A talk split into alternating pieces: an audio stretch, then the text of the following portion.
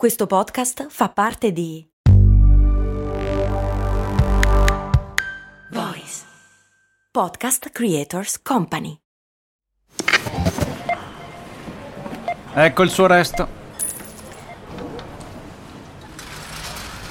Mm, certo che al giorno d'oggi con un euro non si fa più granché. Beh, lo posso usare per il carrello della spesa.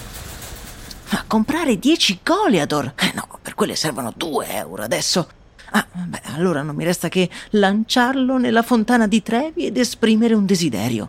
Oppure, beh, potrei investire sul mio futuro. Ma un euro? Beh, sì, su Scalable. Scalable, che supporta anche questo ascolto, è un'app che ti mette a disposizione gli strumenti essenziali per costruire una cultura del risparmio. Ti consente di investire in modo flessibile in azioni, ETF e fondi, creando piani di accumulo automatici a partire da un solo euro.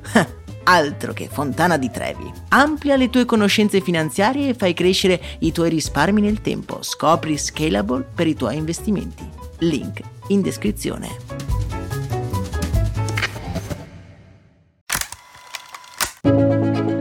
Bentornati avventurieri qui su Brandy, oggi è venerdì e come molti di voi sapranno qui a questi microfoni è il giorno che di solito dedichiamo ad analizzare una campagna pubblicitaria dietro la quale si nasconde un lampo di genio. Oggi però viste le drammatiche ore che stiamo vivendo, anzi che il popolo ucraino sta vivendo, volevo parlare di qualcosa di un pochino diverso. Qui a questi microfoni abbiamo spesso parlato della responsabilità dei brand in determinati determinate situazioni sociopolitiche. In descrizione vi metto così a titolo di esempio l'episodio in cui abbiamo parlato di Decathlon e della sua decisione di togliere dal mercato un articolo estremamente profittevole per salvaguardare la vita dei migranti.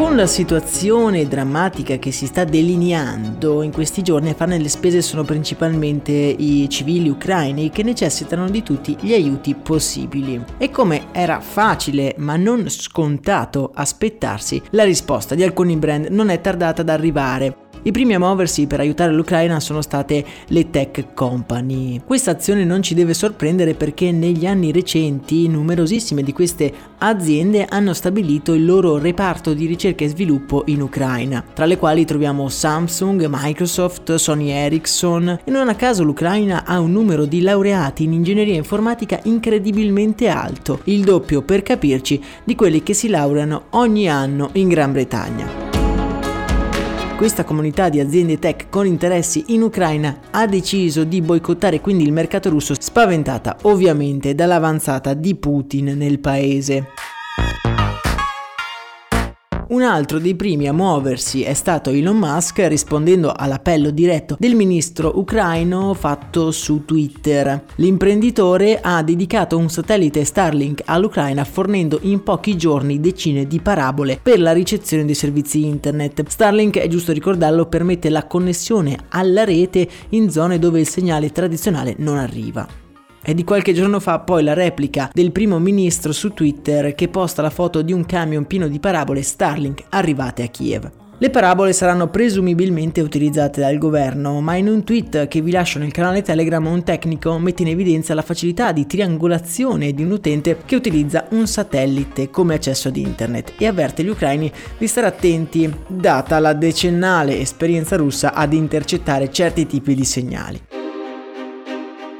Un'altra azienda che si è mossa fin da subito è stata Airbnb. Devo dirvi che la notizia non mi ha molto meravigliato, infatti già durante la pandemia di un paio d'anni fa Airbnb aveva messo a disposizione i suoi servizi per la comunità, in un periodo inoltre che aveva enormemente colpito la compagnia. Il CEO Brian Chesky ha dichiarato che metterà a disposizione 100.000 case per i rifugiati ucraini in fuga dalla guerra. KFC, il noto fast food degli aletti di pollo, ha aperto le cucine in Ucraina Ucraina per rifornire tutte le categorie a rischio, come ospedali ma anche famiglie in difficoltà oppure militari. La pagina ufficiale del brand comunica l'iniziativa attraverso i social, inviando altri ristoranti a fare lo stesso. All'appello risponde presente il competitor storico di KFC, ovvero McDonald's, che ha deciso di coordinarsi però con le amministrazioni locali per distribuire frutta e pasti pronti.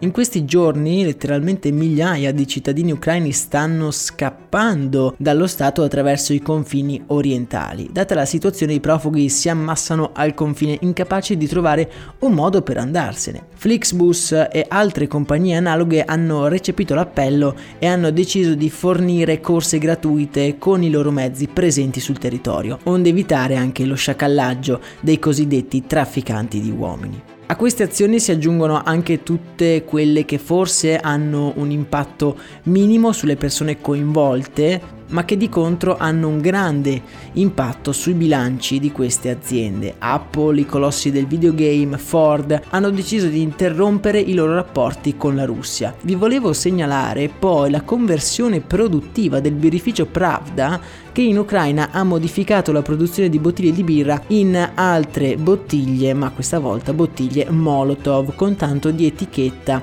con un insulto raffigurante Putin.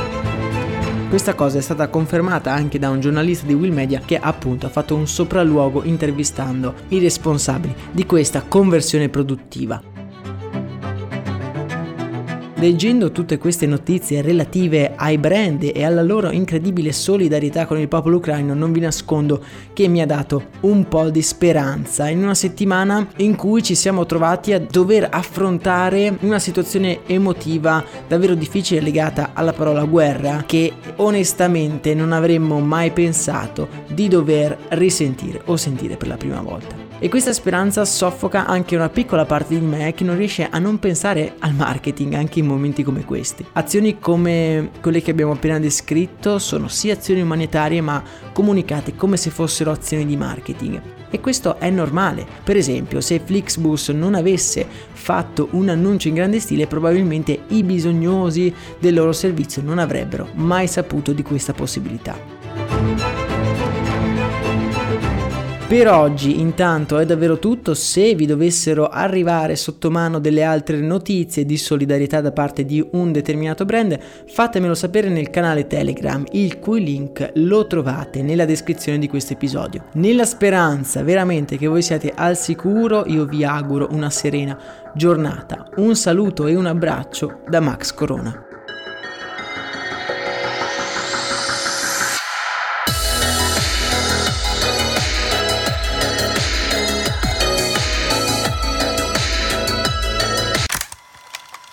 Hiring for your small business? If you're not looking for professionals on LinkedIn, you're looking in the wrong place. That's like looking for your car keys in a fish tank.